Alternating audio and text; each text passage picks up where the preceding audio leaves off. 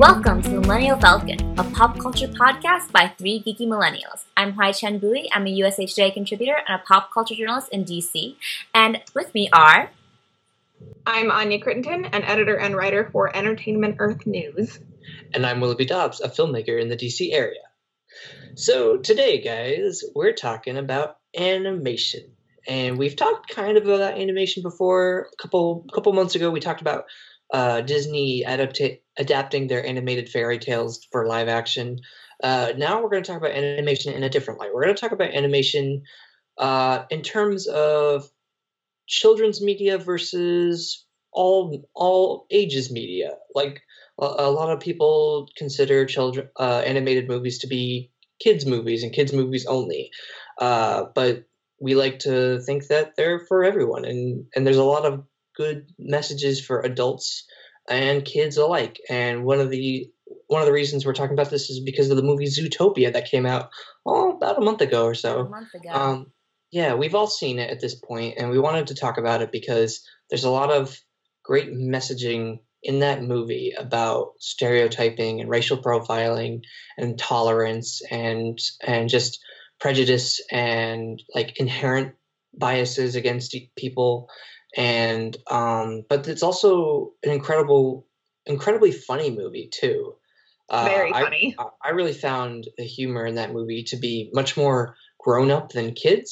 Mm-hmm. There's a lot of there's the the kids stuff is more flashy and quick, but there's a lot of subtle humor for and that's it's actually not really subtle. I mean, there's an entire sequence of Breaking Bad references and The uh, Godfather and The Godfather, and the Godfather references. And at some point um an actuary joke is made in the early, early on in the yes, film. Like, like the first joke was an actuary joke. And I turned to my friend who saw the movie with me and we were just like, did this film just make an actuary joke? Like what? And we were we were on we were in for the ride at that point. And Uh, just it was a great movie. So we wanted to talk about movies, animated movies that have like a gr- that can that are that belong to everyone, not just kids. Um, so what do you guys think? Do you think that movies like Zootopia and like for example Shrek, which I think would be a good parallel for like early two thousands, like like yes, it, these movies are like targeted for kids, but there's a lot of grown-up stuff to it. So what do you guys think? I honestly think that people uh, shouldn't look down on animation. Like animation is one of my favorite genres of movies and T V. And I think that it it's a medium that allows for a lot of more creative storytelling than you can have on live action uh, film. Uh, for example, like before we had a lot of technological progress with C G I and stuff, it was the only way that we could tell like surreal adventure fantasy movies. Um, and I love Zootopia. It's really fresh in my mind because I just saw it today uh, in preparation Yay, for this movie. Yes. And um, I really love like the racial allegory that it had in it. Um, which made me realize um, having, having it be an allegory about like racism and sexism and all kinds of prejudices, that um, it has like a double meaning of, uh, on it, because a lot of our like fables, for example, like The Tortoise and the Hare, are stories that are about like real life um, situations and kind of problems that we face, but they're always told with animals. So I love that double meaning with it too. And I thought that was a really it's great, also, yeah, go ahead. Yeah. Well, the animal thing is really, I think it's really smart on Disney's part um, because they can then talk about like racial profiling and stereotyping and racism and the police force, but by using animals instead of human characters in their animated film, they also avoid doing stereotypes of like actual human beings. Right. Like it's there almost- was no, there was no animal species that was like a parallel to like a certain human race or a certain human group. Yeah. Yeah. Agreed. And it seems like in like the, the, the, stereotyping in air quotes they were using was like like common themes we think of like in animals, mm-hmm. or like specific animals have specific like you know jokes that people that people make about certain animals and stuff like that. So they kind of took those on and like they took it to like an interesting place, because you know there's the predators and then there's the prey, and that the whole point of Zootopia as a city is that they live together, um but there's this underlying undercurrent of reality that there is, there's like, there is prejudice among both groups, not just the prey against the predators or vice versa. So it's really interesting that the movie explores um, like internal prejudice. Uh, for example, Judy Hopps, the main character, she's a she's a bunny police officer, and at some point along the movie, she starts talking about the biology of predators, and it and she her own internal biases against predators because she's prey uh, comes out, and it really kind of fuels the fire in Zootopia of this g- major prejudice against predators. Um, I was going to bring that point up too, because I think it's a really great par- par- parallel to like our own internalized beliefs that we kind of get by growing up in like the society we grow up in. Exactly. So like, you know, you have like internalized racism or internalized misogyny, and those are just learned things mm. from society, and breaking free of those is hard, and you have to make a conscious decision to do that. Mm-hmm. And I liked how they brought that up with Judy, because like she's very much, when she becomes a cop, she's very much like, I'm non-biased, like every animal like is, you know, you know, different but the same, like they all deserve a fair chance. Mm-hmm. And then as the case goes on, you she has that speech you were saying about biology and predators, and you kind of realize that she's seven eleven, and she probably means it. You know, she's a very nice character, but she has all this internalized, learned bias towards right. predators. And I like that they show the scene in the very beginning of the film when she's like a baby bunny and she gets kind of bullied by that fox, mm-hmm. because it shows kind of an experience she had growing up, and she internalized it. And while she doesn't believe that of Nick, who is like the co-star of the film, uh, her friend, she doesn't believe it of Nick, but it's hard not to have those kind of beliefs, even if you don't really act on them. Right. Yeah. And Nick and Nick himself has been the victim of bullying because he's a predator, and he has a different, a different set of prejudice against prey because he's been the victim of, of their, of their intolerance before. So it's really interesting that they kind of come at both sides, and, and at multiple sides to um, how we relate to each other as people. Yeah, um, I think it, it's um, really commendable of um, animated movies, because they have these multiple layers of enjoyment that you can have. So you have like the simple story of, you know, these two people coming from different worlds who try to catch the bad guys, and it's like a noir story and that kind of stuff. And it's simple and enjoyable for kids. But then there's also these other layers of understanding that appeal to adults and also appeal to kids, because they can learn from that. So I think that um, people underestimate like the amount of work that goes into like animated movies, because they have to not only like make this a un- fun, entertaining story for like all ages, but they have to, they sometimes, if they want, they add these, and they often do, they add these great layers of understanding to it. Yeah. Sorry, I interrupted you, Willoughby. No, no, it's fine. You, I was done with my thought anyway. You were totally fine. Okay. Um, so I was gonna say, so we've been talking, we've been talking about internalized like feelings and racism and prejudice, mm. and this whole time we've been talking about animated animal characters, and yet we're talking about these really deep themes, mm. and I think that's why we're all advocates that animation is more than just a children's genre, and more than just like silly jokes and things, and it can be a lot more than that. Not that there's anything wrong with silly jokes. Like, I feel like animation, animated films should appeal to kids, and they should be funny, and they should entertain them. But that doesn't mean like that, that being entertaining and silly does not make them mutually exclusive to the fact that they can be deep and explore like adult themes. Exactly. And I think um, to talk about another movie that came out, not super recently, but in the past year, uh, Pixar's Inside Out was yes. a great, a great animated film. I rewatched it tonight for this episode. It's so mature in its way of dealing with emotions and how how you go from kind of being a kid and having these like one note emotions to maturing and having like uh, the character Riley experiences nostalgia for the first time in her life. You know, she has this she has this twinge of sadness when she thinks about happy memories now, instead of just pure happiness or pure sadness. So it's really interesting how a movie like that for kids allegedly, is really more for adults. Um, That's my impression, actually, when I first saw Inside Out. I was like, I was almost thinking, like, this movie is almost made more for adults than it is for kids, because it has a relatively simple story and not at all, like, flashy, like we were saying before. Um, and it did, like, make me wonder, like, would kids be able to grasp, like, how great this movie is?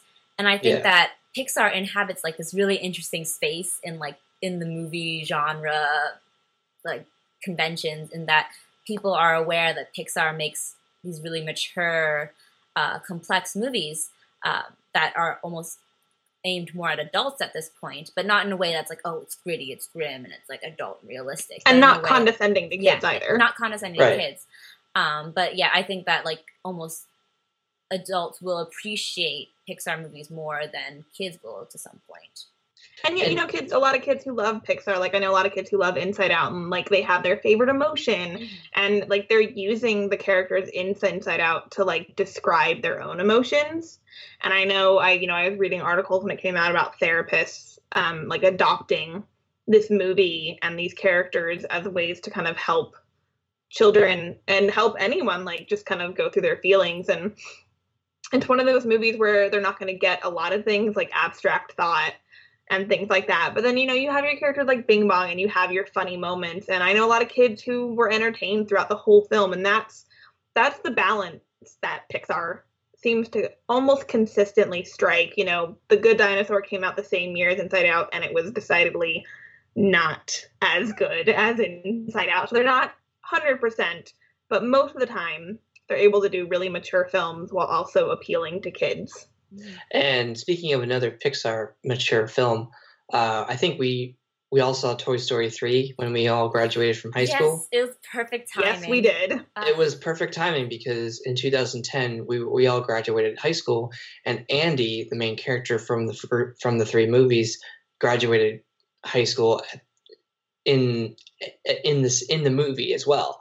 And you know, there's kind of mild spoilers for. Actually, no, full spoilers for Toy Story three. The, the scene, the scene at the end when they're when they've accepted that death will happen, like in the in that trash, uh, in that dumpster, in the in the in the dump, with the big fire. Like that's one of the most heartbreaking scenes I've ever seen in my life, because it, it took oh. characters that I love as as a five year old and had them accept death as an eighteen-year-old, and it's crazy. Like, I don't understand how Pixar did it, but, you know, I can't think of that scene without tearing up. Pixar's pretty incredible. I mean, you think of that, you think of WALL-E, which is almost a silent film, mm-hmm. which is incredible, and, like, the themes that WALL-E deals with, and it's gorgeous. And then you have the very beginning of Up, and you have the very beginning of Finding Nemo, and then the theme of Finding Nemo of like Marlin, you know, wanting to find Nemo, and it's great, but he also has to learn how to let go as a parent and let Nemo grow up. And you have The Incredibles, and Pixar is like the pinnacle for me. I, I mean, I will admit, I will admit I'm a big Disney fan. I joke all the time, and I'm only half joking when I say this, but like I guzzle the Disney Kool-Aid, and that includes Pixar. Like Disney is like the best place for me. So yeah. I think we said on this podcast before that we just love optimism and happiness, and Pixar and Disney just really deliver on that, at the same time as like not making it sugar-coated, um, but like having these really great complex stories that just like realize all these emotions and um, trials that we go through. Um, yeah. I, I forgot what I was gonna say. Yeah, and we've talked a lot about Pixar, but Disney does it too. Not as consistently as Pixar, I think, but like, you know, you have Big Hero six, which deals with grief in really interesting, mature ways. And so they, you know, and Zootopia is a Disney film, not Pixar. Um, some of the Disney movies are a little on the fluffier side, um, but they still have some really great stuff in them and really great themes. Yeah, and I think that they're um Disney Renaissance animated films from the nineties and the eighties, I think they were very mature while while kids loved them at the same time. Like I think definitely, I mean, number one with a bullet, no, favorite film of all time for me is The Lion King. Uh, and that deals with grief like you like Big Hero six does. And, you know, it's the first it's, it's, you know, the first time that you see a character deal with the death of, of a parent. And it's and basically Hamlet with lions. So it's oh, it is Hamlet with lions. Yeah. Like there's like there's and this the the sequel is Romeo and Juliet, and the in between sequel is Rosencrantz and Guildenstern Are Dead. So that you know they know what they're doing when they adapt stories to or when yeah when they adapt stories, because a lot of Disney Renaissance films are for, from uh, fairy tales or from um, like Victorian novels and or you know from a different time period. Um, and I think that they do a really good job of of you know maybe taking out the super dark elements, like with Hunchback of Notre Dame. There's a lot of things that did not make the animated film, uh, but at the same time, that movie is still very mature. Um, you still get a, a priest singing a song about how he's lusting over a woman. Yeah. Exactly. He basically wants to rape her. Like, it's, let's not sugarcoat yeah. this. Yeah. It's, it's yeah. yeah, pretty rapey. Yeah, it's, but they've taken out some things, like, I think Quasimodo at the very end of the film, at the end of the novel, like... He leaps to, um, into Esmeralda's grave and dies with her.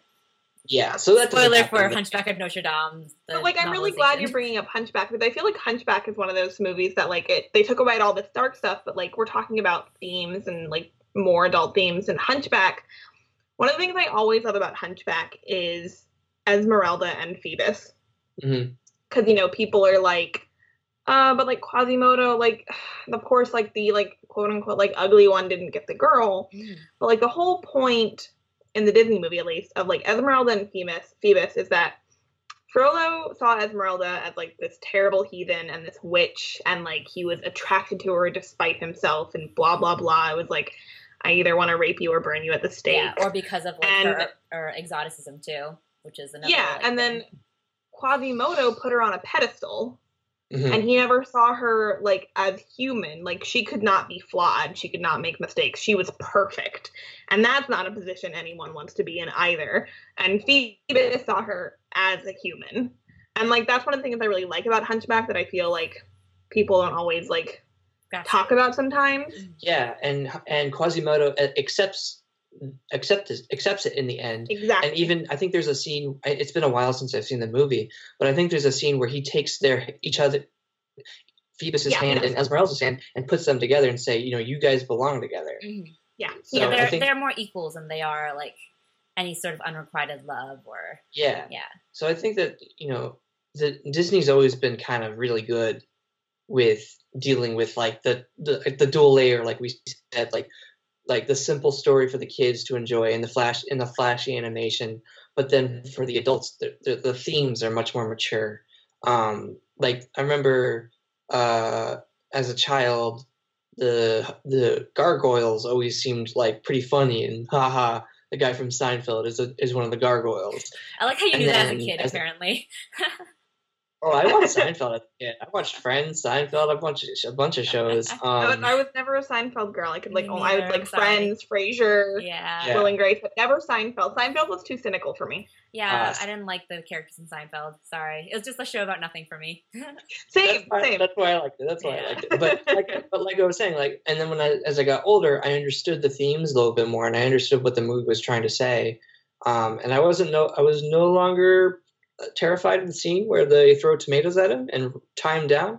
That's still kind that of scene still like still yeah, gives me still gives me a little bit of, of tension when I watch it, because oof, that and the Beast from Beauty and the Beast. I I I, I used to not be able to watch that movie for years. Disney has uh, a lot of traumatizing the, scenes. They have that. They have um in Pinocchio the scene where his friends are turning oh, into yeah. a donkey. Oh, still can't oh, watch that don- scene. Um, uh, can, Can't watch okay, but can we talk about in Dumbo? Yeah, Dumbo. When I was gonna list Dumbo separated from Missus Jumbo, and like he's crying, and she's rocking him in her trunk while she's in her. I still can't like, watch that prison, basically. Yeah, yeah. And, and then but that whole mont that whole montage is other animals, like other mother animals with their babies, and it's like, look at all these mother animals with their babies and how happy they are together. And then like Dumbo and Missus Jumbo are like separated, and he's crying, and I'm like, are you kidding me? And then they show an off-screen like whipping in that. Um, movie too, like of her being like hit with the whip or something like that. I'm pretty sure. Yeah, I mean, well, and then, but then now we're, you know, now you get into like older Disney where there are also some very unfortunate race problems, mm-hmm. which is like you can't deny Dumbo has them, Jungle Book has them. Like, they're all pretty explicit now, Song of the South. That's true. Um, one thing I want to say about older Disney is that um, when the first full-length feature animated movie, Snow White, came out, that was geared towards both adults and children, like that even more so towards adults, because at the time cinema was still like a very new concept. So like all moving pictures were just like, like everyone enjoyed them, like no matter what, they were a novelty. Um, so I think that I wonder like how that start sort of stigma about it being children's animation started to come around. Like, when do you guys think that happened? Like animation just like just for kids, live action is just for adults. I'm glad you said that, because I feel like, because I feel like um, when Disney started, before like Snow White came out and stuff, like they had assumed animation was just for kids. Like they had never seen a full-length animated film. They didn't realize kind of what kind of art it could be. And then Snow White happened, and they were kind of blown away. And then you have something like Fantasia, which oh, wasn't an immediate hit, but was like an experimental animated film and like used classical music and is stunning. But, like, they, I feel like they had assumed animation was for kids, and then Disney happened, and they were like, oh, my God, what is this? And then I feel... Could it, could it be that the stigma from the early years of cinema still still is in our culture? That even even with Disney doing these, like, you know, critically acclaimed, mature animated films, that they that there's still... Because there's so many... Maybe maybe there's just, a like, a... a like a wide variety of of movies that are not as good, I wonder, that are for kids, that are yeah. that don't have that don't deal with the grown-up themes that that we're used to with our favorite films. That there's a lot of like, uh, I hate to use the word like, you know, shitty, but just like not as good not as films. Quality, yeah. Not as high quality. The the quality is not as high as Disney or, you know, more recently DreamWorks and Pixar. Um, so that there's just like. That adults just assume that there's an animated movie coming out. Oh, it, it must be for kids. I wonder if it's because except for Disney, like, like, like yeah. for some reason Disney's the exception. Yeah, I wonder if it's because of like the subject matter they did. So like a lot of Disney animated movies, like all of them actually were uh, fairy tales or wives' tales, and those kind of stories are associated with like women, like mothers telling children these stories as, you know, warnings about life and that kind of thing. Like, for example, Red Riding Hood is a warning about, like, meeting strangers, and also a, a, an allegory for, like, your coming of age and that kind of stuff. So I wonder if it's because of, like, those whole stories that they chose to tell. I feel like it happened after that, though, because I feel like, like we mentioned, like, at the very beginning of the Disney everything, uh, everyone was amazed that this is what animation could be, and they... you know, they saw it as that art, and I feel like it was kind of after, you know, after the Cinderella and Sleeping Beauty and, uh, like, Peter Pan years. And then they had that weird, like, the dark eras and stuff like that, uh, like, before the Renaissance. I uh, Disney animation, uh, I'm going to recommend uh, Waking Sleeping Beauty, which I feel like I've recommended before. It's one of my favorite yes. documentaries in I the entire it too. world. I love that documentary. I'm obsessed with it. It's, so it's about how Disney got from, like, their darkest time to the Renaissance. Um, and, like, Disney was kind of looked down upon before the Renaissance. Like, mm. you know, their movies weren't doing very well financially. People weren't really going to see them. And they had kind of, they had lost the charm. They had lost kind of the sophistication almost. You know, it was the years of, like, Rescuers Down Under and The Rescuers. And I know people liked The Great Mouse Detective, but it didn't do well. The Black Cauldron totally Black failed. Cauldron. Mm-hmm. Like, I feel like Disney... just started to lose that shine until they got to the Renaissance, and people started to become a little more disenfranchised with animation. And I think the other thing is there's another thing, another level of parents are always like, what can I take my kids to? Like, what's appropriate for my children? And animated films are what's appropriate for children most of the time. And so I feel like people kind of just tack that on. Like, parents take their kids to see this because it's what's appropriate for them at the cinema. Therefore, it is a movie for kids, while mm-hmm. ignoring that while it's appropriate for kids, it doesn't mean that it is beneath you as an adult. I think that's also part of it. Yeah. And do do you think this this might be this might be stretching it, but do you think the Hays Code has anything to do with the stigma? No, because I don't. I feel like I don't think. So. I don't think the Hays no. Code highly um, influenced animation at all. Like, I don't see any sort of, because they would have always like passed like the Hays Code yeah. no matter what. Mm-hmm. That's true. That's true. I mean, um, maybe I like it would have deterred them from trying any more like experimental content, but I don't think that anything that they would have tried like through that medium would be unacceptable to the Hays Code. Like, anything they would have tried would be like more surreal kind of experimental stuff a la Fantasia, rather than like scandalous sex, nudity, that kind of thing. Yeah, and I think we should, you know, go on. So we think that animated films are for kids and adults alike, and Disney and Pixar are great examples of how you can strike that balance and have those deep themes.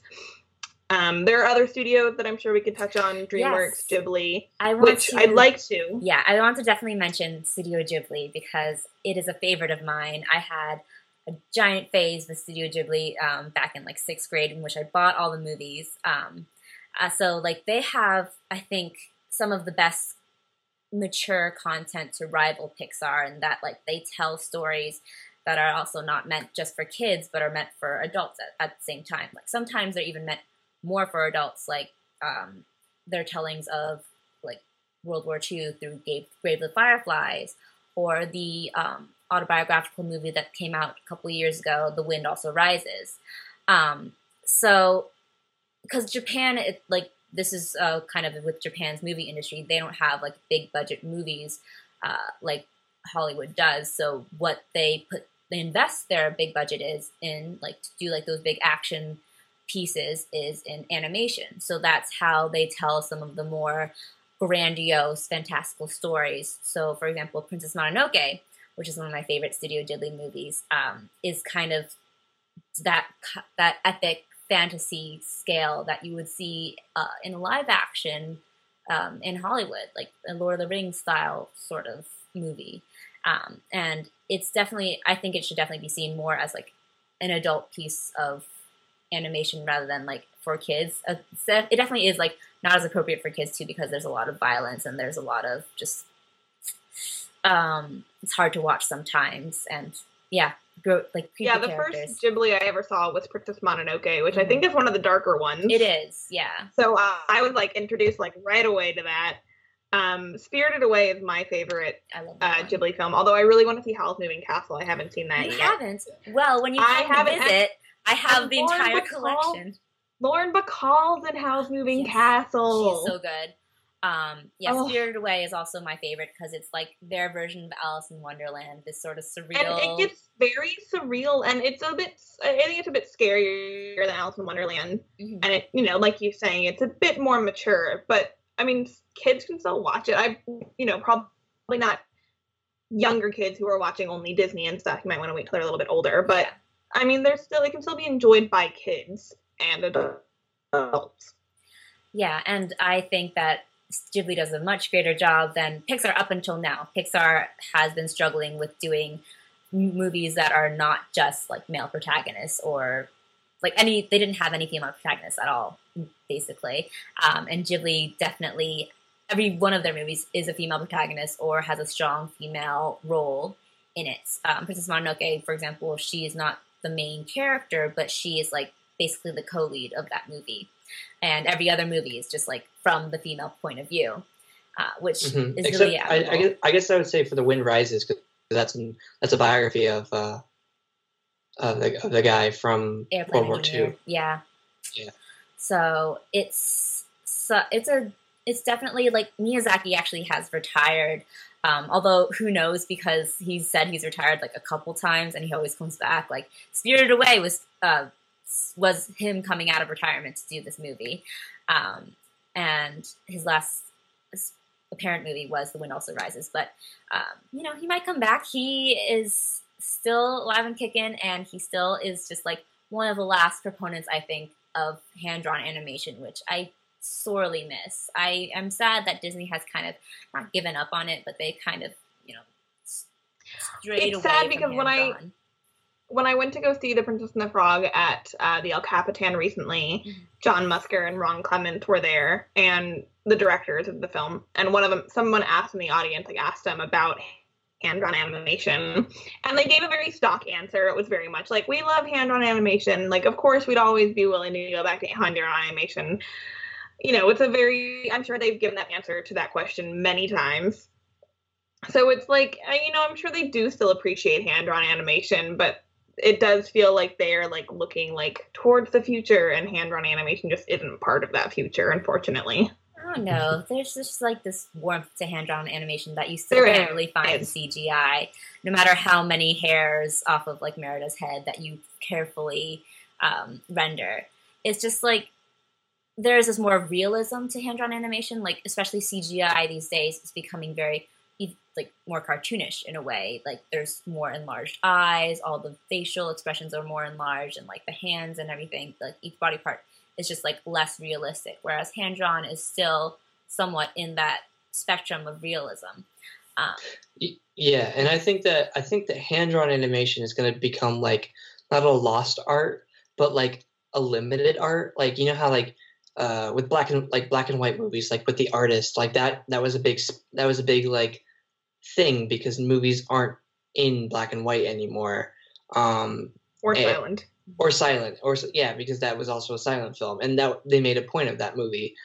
You know, the whole point of that was like sound and whatnot. Um, but I think that hand-drawn animation is gonna, there's gonna be like a film or two every year or two that's like a hand-drawn animated film that's going to be like a prestige pick, or instead of every animated movie is going to be hand-drawn like it like they were like it was up until two thousand, you know.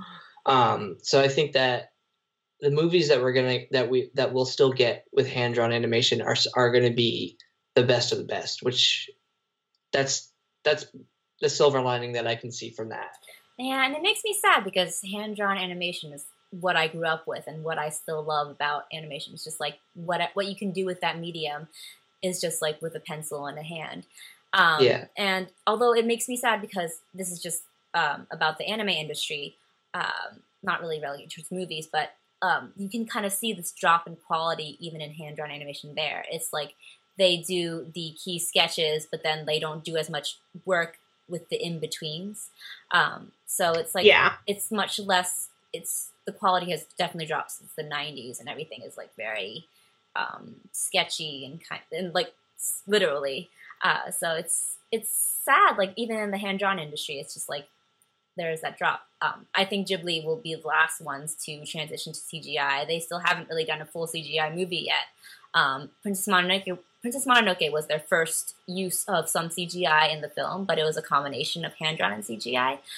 And that's like something that I really want to see, because I think that like the marriage of those two mediums would be make for even an even greater movie. So yeah, but I do think and, there is a level of um, C G I kind of demanding more perfection, or like demanding more creativity. I remember you mentioned you just mentioned Merida's hair. Mm-hmm. Which is like incredible to me, just the way that they animated that. And I remember one of the biggest things is that like we have Merida's hair, which is gorgeous. And, you know, one of the things about The Good Dinosaur, people said that, like, you know, it wasn't a great film, but, like, the water and, like, the landscaping was just out of this world stunning. And then I feel like DreamWorks is only starting to get there. Yeah. Because I remember, and, like, this isn't me being a Disney person putting down DreamWorks. There are plenty of DreamWorks films that I love. Rogue Del Dorado, speaking of hand-drawn animation, one of the best animated films of all time. I agree, because I love that movie so much. That movie's the best. Um, but another DreamWorks film that I love is Rise of the Guardians, mm. um, which I just adore. But the animation in that film can be a little choppy sometimes, like especially with hair. Yeah. And, you know, I just I feel like DreamWorks is just kind of like, I feel like it took them a bit longer to get to where Pixar right. is. Um, yeah. But then I remember, if you guys, do you guys remember the whole, like, Elsa controversy with her hair in Frozen? Oh, yeah, yeah where, like, glitch. the there's a glitch where her hand went through her hair. Yeah, yeah and, like, people, people like, notice those things, mm-hmm. and it yeah. does kind of demand that you perfect your art more. And I think that DreamWorks in particular, I think they were stuck in a creative rut for a really long time. Um, once, once they had the success of Shrek and Shrek two, Uh, I think after that, they were kind of stuck in doing the like ripoffs of Pixar, essentially, and not just ripoffs, but like cheesy humor and like I think Open Season. I think that was a, a DreamWorks film. Yeah, remember they had like Shark, Shark Tale, Tale the same Shark year Tale, as Finding and, like, Nemo, and then they had like Flushed Away the same year as yeah, Ratatouille. They, and like yeah. uh, they did Ants the same year as Bug's Life. A Bug's Life. Yeah. Yeah, and they all had this same character doing that yeah. eyebrow thing the in the poster. Space. Yeah, the DreamWorks. Yeah, space. The DreamWorks space.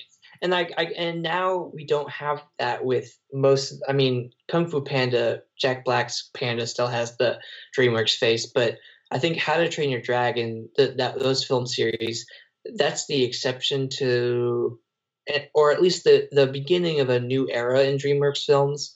I, I saw How to Train Your Dragon two in theaters. I didn't see the first one in theaters. I saw the second one. Um, and the second one blew me away with its animation and its storytelling.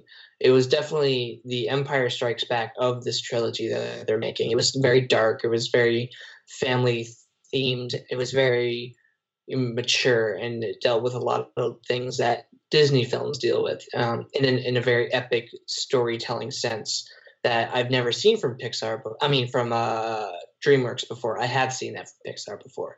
Um, so it was really interesting. Uh, fun fact, side note, the art consultant for both those films, How to Train Your Dragon one and two, Roger Deakins, Anya's really? favorite cinematographer. Roger Deakins. Yeah. Oh my God. So I love him. So next next time you go back and you watch How to Train Your Dragon, especially the second the second one, uh, you can definitely tell uh, Roger Deakins' uh, cinematography eye was in was influenced uh, or was um, had influence over the film uh, because there's deep colors, deep contrast. Um, silhouettes are a big thing. Uh, And uh, I remember watching that film with my friend, and we were just like, you know, this reminds me of like a Roger Deakins film. And then at the very end of the credits, it, it just said Roger Deakins, art consultant, and we were like, what? We, like, Amazing. We like we we were so excited. It was like a Super Bowl winning. It was crazy. Um, but I got sidetracked there. Um, basically, what I'm trying to say is that How to Train Your Dragon two and How to Train Your Dragon are are a new era in DreamWorks films, and I'm excited to see what they can do. Um, yeah, um, and I just mentioned this actually in response to Anya's point earlier about C G I okay. being like this sort of reach for perfection, and like the settings, especially like in The Good Dinosaur, uh, how we had a sort of similar similar situation with uh, Sleeping Beauty, and the backgrounds were extremely exquisite. Like they were made to imitate yes. Renaissance paintings, essentially. And I'm not being anti-C G I per se, but I feel like C G I can't really replicate that kind of um, artistic choice that you make with, mm-hmm. like, for example, Sleeping Beauty and the Renaissance painting and that kind of stuff. No, but I agree. I just think C G I is, like, the natural, like, progress. Yeah. And, like, I love two D animation, and I would love for that to make a comeback. I would love for there to be a mix. two D animation is stunning. Some of my favorite animation in any film is in one oh one Dalmatians. Mm. I love the animation in that film. Um, but I feel like, in terms of the demanding perfection, like Sleeping Beauty had those stunning backgrounds, and like, you know, they kept trying new and new things. You have The Rescuers Down Under, which started the first Cats program, and, you know, going to Pixar, and everything is this progress towards, you know, technology and what can we do new and better. And I think C G I is just that natural progress from two D animation, just looking to try new things and try and get better. And I think that's what it is. So I wanted to ask you guys, so we've talked a lot about movies we like, movies that are clearly meant for kids and adults can talk about deep themes. So, like, why is it that we have to have this discussion? Why are we, like, why are we having this discussion if we have all these films that are able to do both? Because despite all the great stories that animation can tell, and how great a medium animation itself is, and like all the creative endeavors that you can do with it, um, it's still it's something that you stop watching when you're like twelve years old per se. And um, it's even today, like I'm seeing when I babysit my little cousin uh, and we watch the movies that he likes to watch, like the animation made for him is very frenetic and A D D and kind of just like joke, joke, joke, and flashes, and not really any sort of substance underneath. And so I can understand, like, seeing those kind of movies or shows thinking like animation isn't really for me. It's just made to distract kids. Um, but I think that it's, while we have that kind of content and those kind of movies coming out, um, and like those are like executives and the movie directors themselves underestimating how in, how strong and intelligent kids are. Um, I think that it there is, should be like like any live action movie. There's the good ones and there's the bad ones, and you shouldn't misunderestimate a whole genre just because you see only the bad ones. Yeah, yeah and I, I think. I, and I, ooh, go ahead. I was gonna say, I think part of the problem, like, sometimes is kind of those shows you were mentioning, or you have the movies like, like B movie or something, which is, I mean, come on. And I think the problem is, like, you have these films, and it's like I was saying at the beginning, there's nothing wrong with making a film with entertainment that is meant to be enjoyed by children, and it's sillier, and you have these ridiculous jokes. Like, there's nothing wrong with that. But I feel like when you make your movie entirely that, because you're like, this is for kids, you are undermining children audiences and how smart and perceptive they are. Like, don't dumb down your movie because you're saying it's a kids movie, because kids aren't dumb. And that's another one of my problems, is that these deep themes, we say like adults can appreciate them, which they can, but kids can appreciate and learn from them too. And I think that they should be given more of a chance to show how they're touched by these films. Mm-hmm. And I, th- I think I was going to say, I think there's a, a deeper level of in the in the culture itself. I think when when animated movies are marketed, they're marketed towards kids. Like that's I think that's just how it is. Like so, I think that's a big part of why we think kids movies are not for adults when they are, because marketing executives and studio executives know that they're going to get kids to see this movie, so they market it towards the kids, to, and their parents are going to just tag along as the drivers for these kids to go see the movies too. So I think that it's a, that's why it's always like a welcome surprise when a movie like Zootopia or Shrek or um, any of the more recent Disney films, and almost all of the Pixar films is, it, are like, you know, oh, and kids, adults can enjoy them too. And it's like, well, no shit. Of course they can. Uh, so I just think that I think that there's a, a deeper problem with the marketing for animated movies that skews towards kids. Yeah, I think you uh, you see that especially with um, Disney's modern adaptations of fairy tales and their eschewing of like, Um, the classic fairy tale titles, for example, with Frozen or with Tangled. They're trying to market it more towards boys who apparently won't like a movie if it's called The Snow Queen, or which is not true. Like, yeah, so annoying if that's not that's not a thing. Mm-hmm. Yeah, and um, and their marketing of it is kind of uh, deceptive too. Like, I know a lot of people going in to see Tangled and being like, "This is a musical."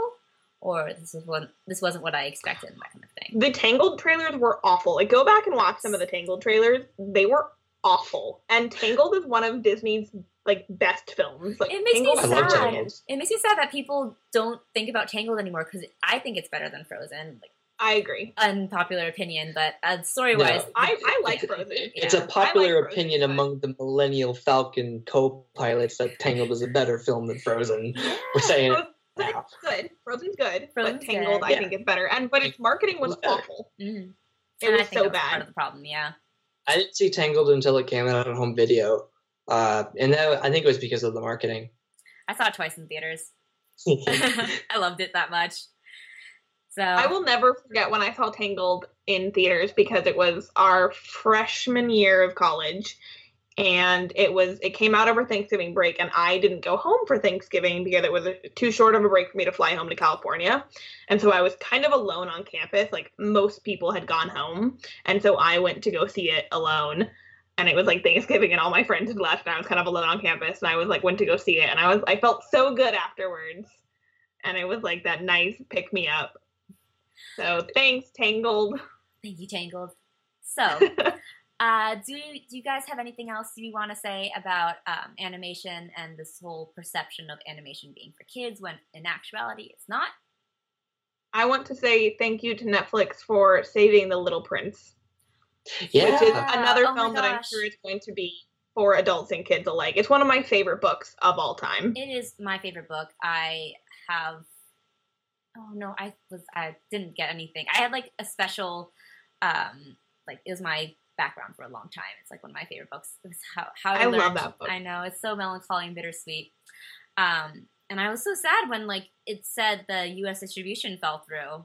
Um, I don't know why. It was like the day before it was supposed to come out in theaters. Was it really the day before? It was, it was, well, at least the news broke. Oh, okay. Like, the week it was supposed to come out. Whether or not Paramount actually dropped it that late in the game, I don't know. But the news was came out that it, they dropped it, like, the week it was supposed to come out. Yeah, that's, that's true. That's another medium of uh, animation that we didn't really discuss, but that sort of claymation. It's a C G I movie still, but it has that really sort of stop. It's not stop motion, stop, right? It's not stop motion, but it has that... very similar look it looks to like stop, stop motion, motion which we didn't really Speaking discuss earlier motion. But yeah, stop motion is great too. Um for yeah. some reason it's seen less as animation and kind of more as like puppetry. Um it is yeah also yeah. James the Giant Peach is the best one. So good, just putting that out there. Uh, um while comments. We're on the subject of like claymation and uh stop motion computer generated mix, uh, uh the Lego Movie is an incredible feat of animation and cinematic glory. Uh, it is a hilarious movie for adults and kids, and uh, I'm just going to put my two cents in there. All right. Um, so yeah, all mediums of animation are great. Uh, we're looking forward to what C G I can do. It's the future now, even though hand drawn is still it is still a worthy um, subject. Still beautiful. Medium, still beautiful medium. Um, I would be interested like in C G I more if it did more than just kind of look like a computer cartoon, like with Le Petit Prince, for example, making it look stop motion and realistic. And um, mm-hmm. when what the Peanuts movie did, making it look sort of hand-drawn in a way, but still anim- still C G I. So I have hope for animation still in the future of it. Any Anything else you guys want to add? Animation's great. All right. Yep. That wraps up our talk on uh, animation. If you guys want to uh, have, voice your opinions, please let us know. Uh, let's move on to the last segment of our episode, our really, really like. Um, Woo! Willoughby. I think we should start with Willoughby first, because yeah. I think I think we all know what his is going to be. Yeah, I think so. I so let's see, let's see if we're right. Willoughby, what is your really, really like for this week? Really like a uh, Stargate. I think that's a really good show. No, uh, uh, the Star Wars. There was a new. There's going to be a new Star Wars movie, guys, every year for the next five years, and then and the trailer for Rogue One dropped uh, a couple of days ago. At this point in time, and it is just so great because it's it's set probably days before the events of A New Hope. And it looks and feels like if an if like it's a it's definitely modern filmmaking. It's it's definitely like The Force Awakens has prepared us for a modern look at, at in the Star Wars universe. And so I'm really excited for not just Rogue One, but then this next like chapter in Star Wars filmmaking, because we've had the uh, George Lucas films, and from the from the original trilogy, we had his prequels, which, you know, have not aged well in terms of everything. Uh, except, you know, there's like this deep-seated love that I have for it. It's like unconditional with the entire Star Wars. But nonetheless, as films, as cinematic, as, as cinematic portrayals of motion picture, they have not aged well. Um, Attack of the Clones in particular. Uh, however, The Force Awakens, as we've previously discussed multiple times, is great. Uh, it looks great. It feels great. The story's great. Uh, I'm excited for the next for episode eight and nine. Now we're getting standalone films, which we haven't gotten before. Uh, and the next this standalone film is about the heist to steal the plans for the Death Star, and it stars Felicity Jones and a host of diverse characters, including uh, Forrest Whitaker, Luna. Diego Luna, sorry, Diego Luna, Forrest Whitaker. Um, Donnie Yen, is that his name? Yep. I um, Ip Man. Yeah, and we've got uh, Mads Mikkelsen's in it. Mads Alan Mikkelsen. Tudyk we haven't is in seen it. him yet. Yeah. Um, we've got the return of Genevieve O'Reilly as Mon Mothma. She was in Revenge of the Sith, but her scenes were deleted uh, because there was an entire subplot devoted to the the start of the alliance within the Senate um, to stop Palpatine. And of course, that became the Rebel Alliance after nineteen years of the Dark Times before, during the Empire. So they've actually rehired the actress who played Mon Mothma in Revenge of the Sith for Rogue One, which I think is an, a beautiful internal continuity within Lucasfilm. Yeah, because uh, like almost the same, not the same amount of years later, but like enough that the aging filmed, makes sense. When they filmed Return of the uh, Revenge of the Sith, that was probably two thousand three, two thousand four, and they filmed Rogue One last year. So it's been about twelve, thirteen years, and in the span of time between Revenge of the Sith and A New Hope, it's nineteen. So if they'd put some age makeup, she'll she she's perfectly the same age. Um, and it star- so it stars Felicity Jones as this rebel hero, we think. Um, and but she's definitely like a wild card. Uh, we don't know much about her. We know that she's, you know, rebellious. There's this whole line where she's like, "This is a rebellion. I rebel," and it's so great. I love it. Um, I'm just so excited for more Star Wars, guys. I'm just so excited. I'm just, I'm just so excited. Also, Diego He's Luna. So excited. Diego Luna in that trailer looks looked very much like Oscar Isaac. I was like, wow. For a second, I thought it was. Whoa! Poe. Don't. I know. Don't steal my thing, girl. I, oh, this is what you're gonna say. Okay, I just wanted to mention okay. that he looked a lot like. So yeah. so why don't we why don't we then move to Anya yes. and what she so, really really. Anya, what is your video also, like? Really, really like the Rogue One trailer. Um, and I really like it for everything that Willoughby said. Um, but I, oh, sorry. Sorry, phone went off. I put it on silent, I promise. I don't know what it did. Um, anyway, I love it for all the reasons that Willoughby said. It's a great trailer. I'm excited for the plot. I like that even though we know how the plot, like, end, well, we don't know how, like, what happens to all the characters, but we know that the Death Star does not get destroyed. Right. It still feels refreshing. Like, I still feel like I don't know what's going to happen, which is great, um, but I was going to say that I really love that we have another female lead, which is awesome. So glad, and all those dumb boys who are angry about it can just, it's beautiful. Yeah, I gotta beautiful, say, that's...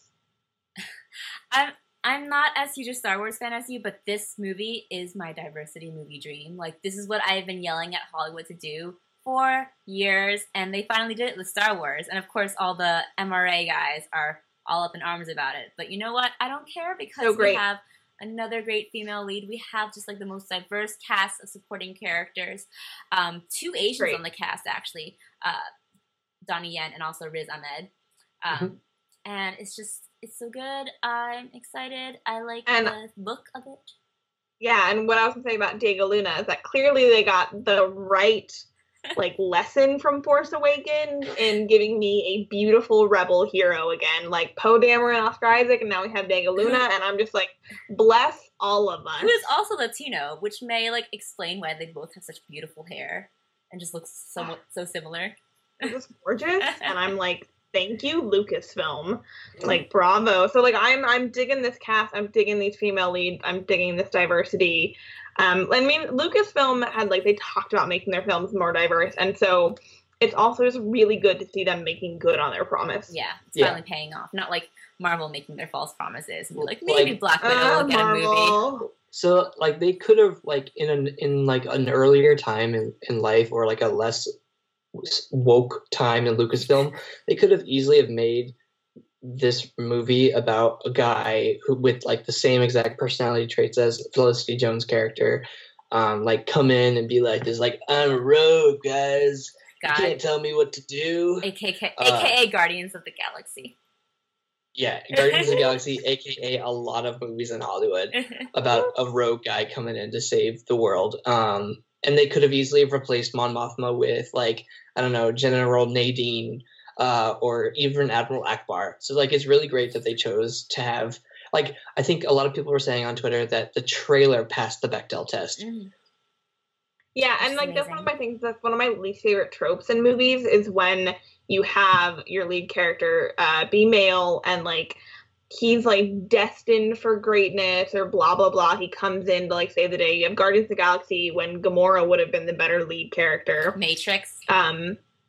it's like, I love the Lego Movie, but it's also one of my annoyances because it falls into that trope of like the yeah. destined male hero, even though you have uh, Elizabeth Banks' character. Yeah, a more, really starring, more qualified. More qualified. Starring Chris Pratt, by the way. Yes, and uh, then it's also one of my issues. It's part of why I'm not a big fan of Kung Fu Panda.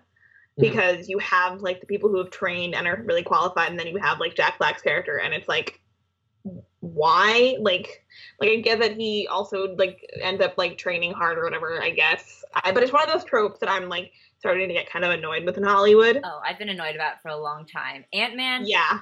Like, rubbed me the wrong way. I was just oh, like, Ant-Man. oh, man. Yep. Yeah. Ant-Man, The Matrix. It's, like, every movie. Um, yeah, I agree with you. So, props to you, Lucasfilm. Give us those female heroes. Yes.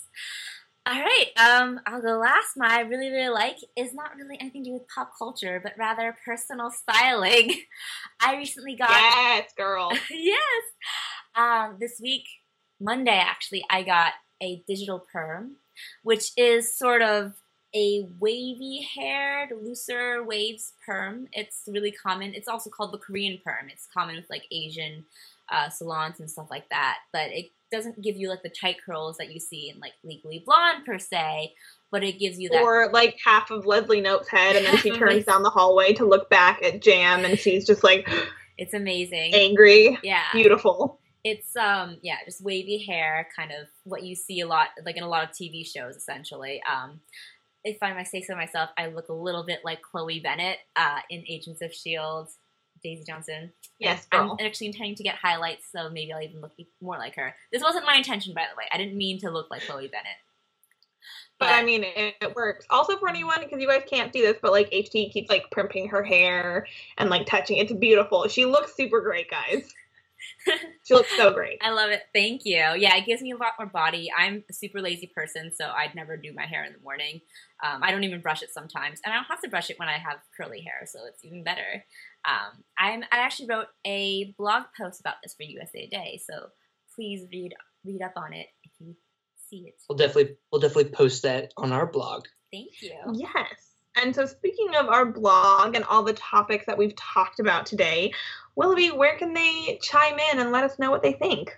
They can chime in at the usual spots on Facebook. Uh, if you search for us, The Millennial Falcon.